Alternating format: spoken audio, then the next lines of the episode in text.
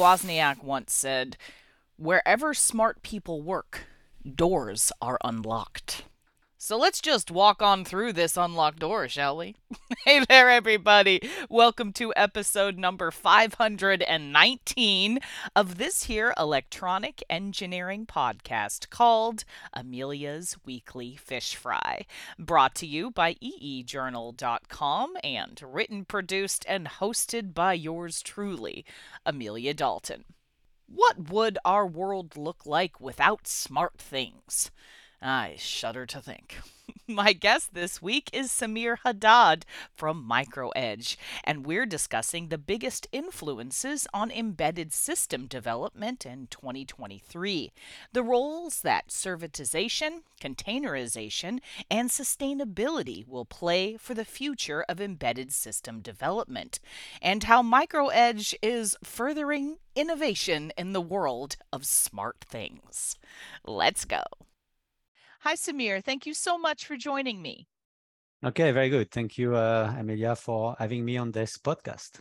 Absolutely. Okay, so let's first talk about some upper level stuff. So, Samir, what do you see are the biggest influences on embedded systems development going into the next year?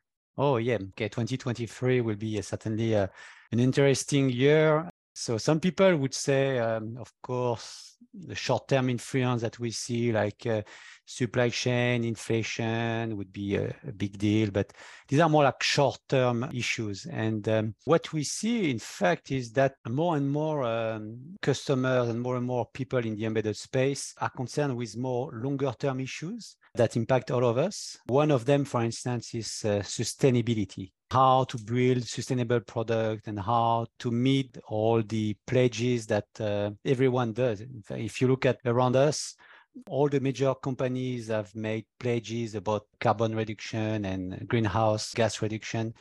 So it's a very big deal for, for everyone. And we see more and more coming to uh, the embedded space and embedded people and embedded developers. And then the second trend that we think is going to happen in 2023, it has been a trend that was in the making for a long time, but now uh, we really see it as uh, reaching the shelves products and let's say really becoming the reality for all developers is uh, servitization.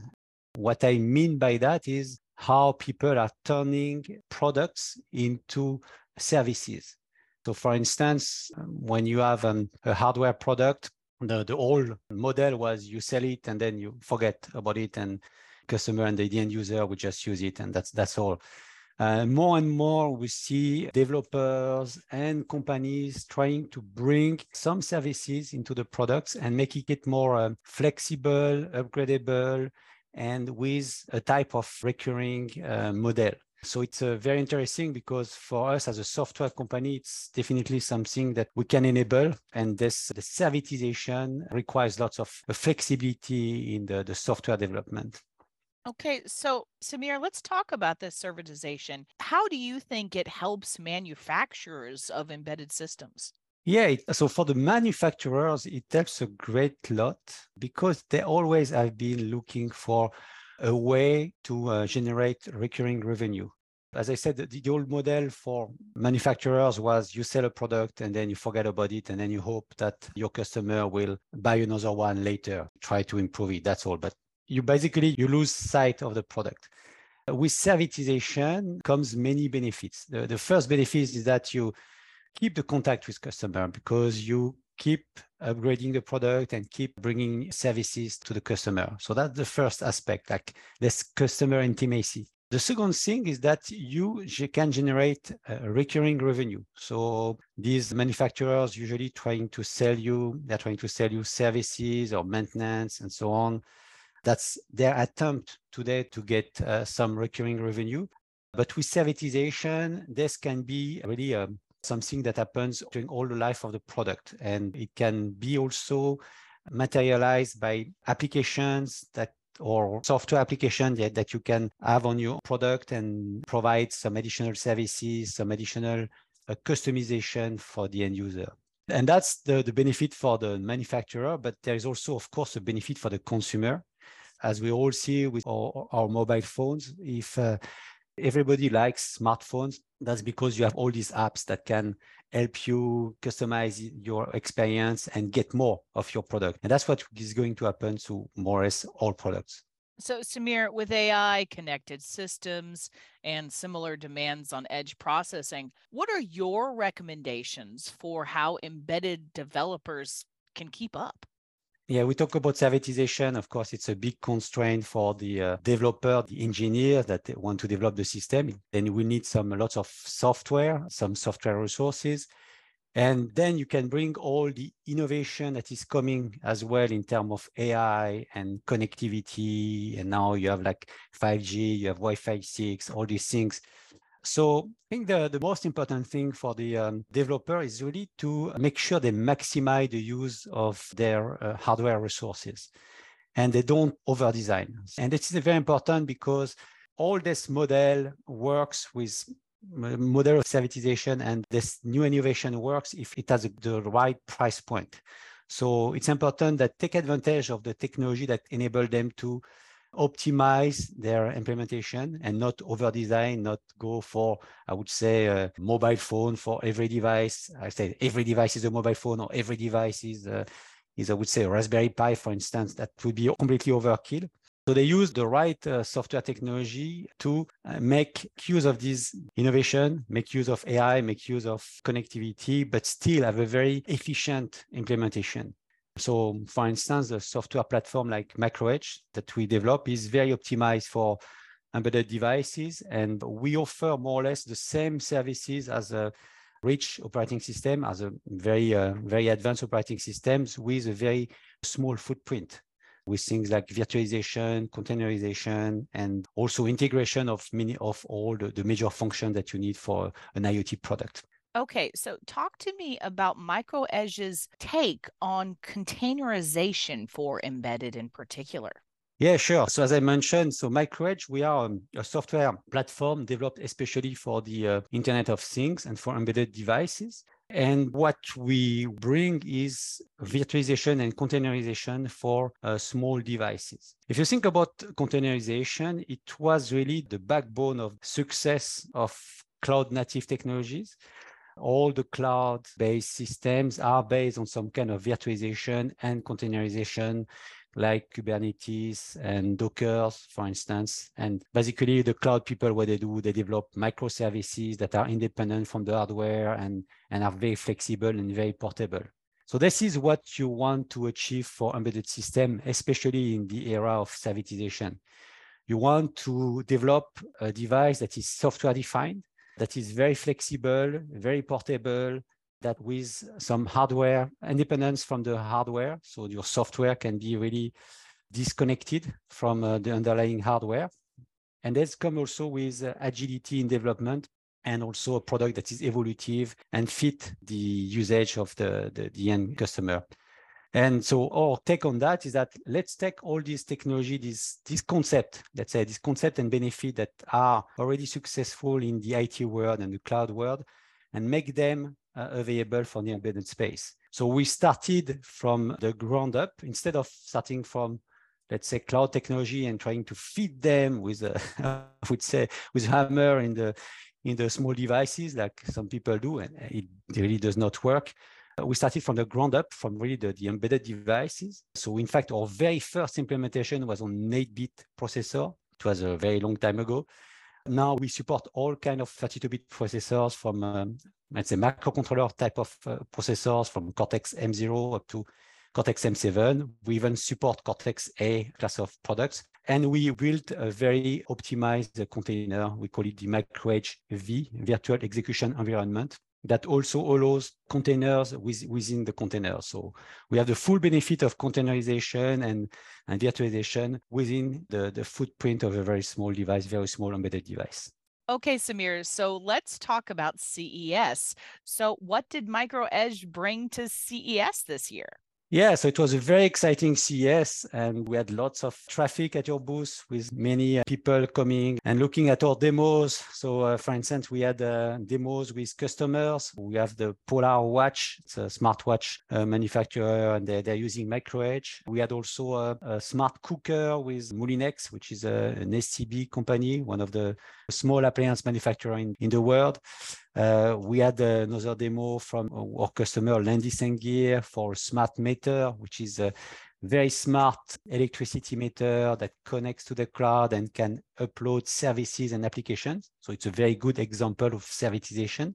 And as well, I have some other demos, like another one with Decathlon, which is a bike with um, a bike controller, and uh, also demo in the industrial space with uh, Schneider Electric, which is one of our uh, partner also. So these are the customer demos, just showing the breadth of application that MicroEJ uh, V can support. And then we had also some very nice uh, demos with partners. For instance, one of them is NXP, uh, the semiconductor company. We had the cellular modem demos with uh, Telit and Thales. So this is more for the engineers, really how you can uh, connect uh, to a cellular uh, network and how you can use the container to build application without disrupting the, the cellular connectivity. And then in terms of AI, we also had a demo with um, Ozone, which is an AI company and partner that um, provide image recognition and time series analysis with AI and we showed this demo showing how you can use this camera doing some recognition on the playing cards with MicroEJ. And MicroEJ used as a container to enable the, the, the integration of the application. So uh, yeah, lots of demos, lots of very interesting partners and customers. And overall, in fact, a, a very successful CES with central theme was software defined everything. It's kind of an illustration of what we are doing with these partners and with these customers. We are enabling them to build software defined product and software defined things. Excellent. Okay, so one last question here, Samir. How do you think embedded teams can do more to build sustainable products and green software Yes, as I said at the beginning, sustainability is very important now in, in top of mind, in fact, in many uh, consumers and many uh, companies as well. So it's important and it's a challenge to reach sustainability. But the best way to address sustainability is to design very efficient products and very efficient in two ways.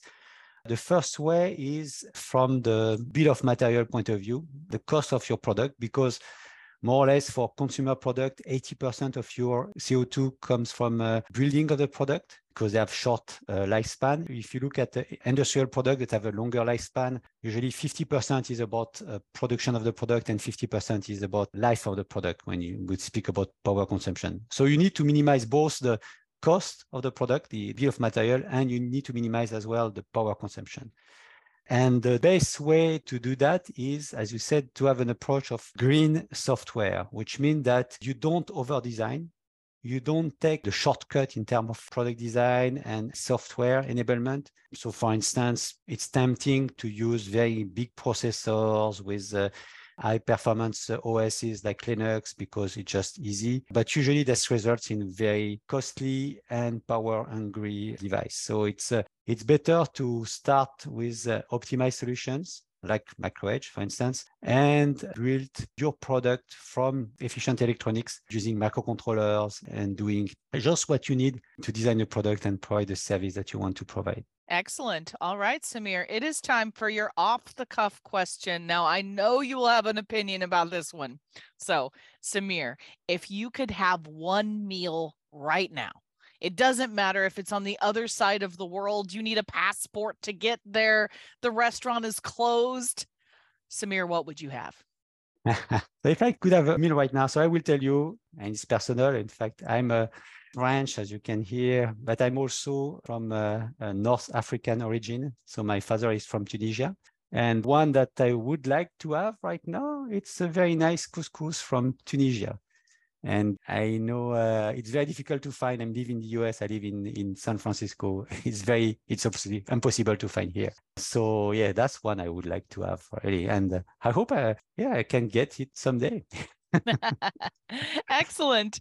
Well, Samir, I think that's all I have time for today. Thank you so much for joining me. Okay, very good. Thank you, Amelia. Thank you very much. keeping with our smart theme this week, what if a tattoo could tell you if you were stressed? An electronic tattoo, that is. Let me introduce you to a new e-tattoo developed by researchers at Texas A&M University and the University of Texas at Austin. They have developed a new graphene-based e-tattoo that uses electrodermal activity or EDA sensing that attaches to your palm, connects to your smartwatch, is nearly invisible and can tell you when you're stressed out. So, this kind of EDA sensing e tattoo didn't happen overnight. Nanshu Lu, professor in the Department of Aerospace Engineering and Engineering Mechanics, and the leader of this project, along with her Texas team of researchers, have been working on the advancement of wearable e tattoo technology for many years. But what they've done with this new palm based e tattoo is super cool. Okay, so let's back up a second. Current palm monitoring technology isn't that great. The electrodes are bulky, they're very clearly visible, and can fall off quite easily. And when these EDA sensors are applied to other parts of the body, they just don't give that good of a reading. Now, there has been other research studies along these lines, but these studies used nanometer thick straight line ribbons to connect the tattoo to the reader and really couldn't handle the strain of constant movement. So, what makes these new e tattoos so special? Well, first, this team used graphene as their base material because of how thin it is and how well it can measure electrical potential from the human body, which is crucial to the accuracy of these kind of readings. And then there's the secret sauce. This team discovered that they were able to successfully transfer data from the e tattoo on the palm to a rigid circuit. And in this case, that was a commercially available smartwatch. By using a serpentine ribbon that has two layers of graphene and gold that have been partially overlapped. By snaking the ribbon back and forth, it can handle all of the strain that comes along with the movements of the hand, of everyday activities like holding a steering wheel while driving, opening doors, running, etc. And get this this team of researchers was actually inspired by virtual reality and the metaverse for this research because VR is used in some cases to treat mental illness. However, the human aware capability in VR remains lacking in some ways. Professor Lu says this you want to know whether people are responding to this treatment. Is it helping them? Right now, it's hard to tell. But maybe these new e tattoos can help. Super cool, right? So, if you want even more information about these new Palm E tattoos that can tell when you're stressed out, I've included a couple links in the YouTube description for this episode and on the associated fish fry page on EE Journal as well, including a link to the research paper called Graphene e tattoos for unobstructive ambulatory electrodermal activity sensing on the palm enabled by heterogeneous serpentine ribbons. Hey, have you checked out EE Journal on social media yet? Well, you should. You can find us at facebook.com slash eejournal. If you're into Twitter, you can monitor our tweets at eejournaltfm. And don't forget, if you would like to follow my personal Twitter account, check out Amelia D 1978. And hey, if LinkedIn is more your thing, I completely understand. You can follow us or me on LinkedIn as well. And we have a YouTube channel, youtube.com slash eejournal. Folks, it is chock full of all kinds of techie videos, including our very popular Chalk Talk webcast series hosted by me. and you can subscribe to our EE Journal YouTube channel as well. Also, by clicking the links below the player on this week's Fish Frying page, you can subscribe to this here podcast through Spotify, Podbean, or Apple Podcasts. And remember, if you'd like to further support this podcast, please leave me a review on that podcasting platform of your choice. Also, if you'd like any further information about the stories covered in today's show, just head on over to eejournal.com and look for this week's fish frying page. Thank you everyone for tuning in. If you know of any cool new technology or heck you just want to chat, shoot me a line at Amelia, that's A M E L I A, at eejournal.com, or post a comment on our forums on eejournal. For the week of February 17th, 2023, I'm Amelia Dalton, and you've been fried.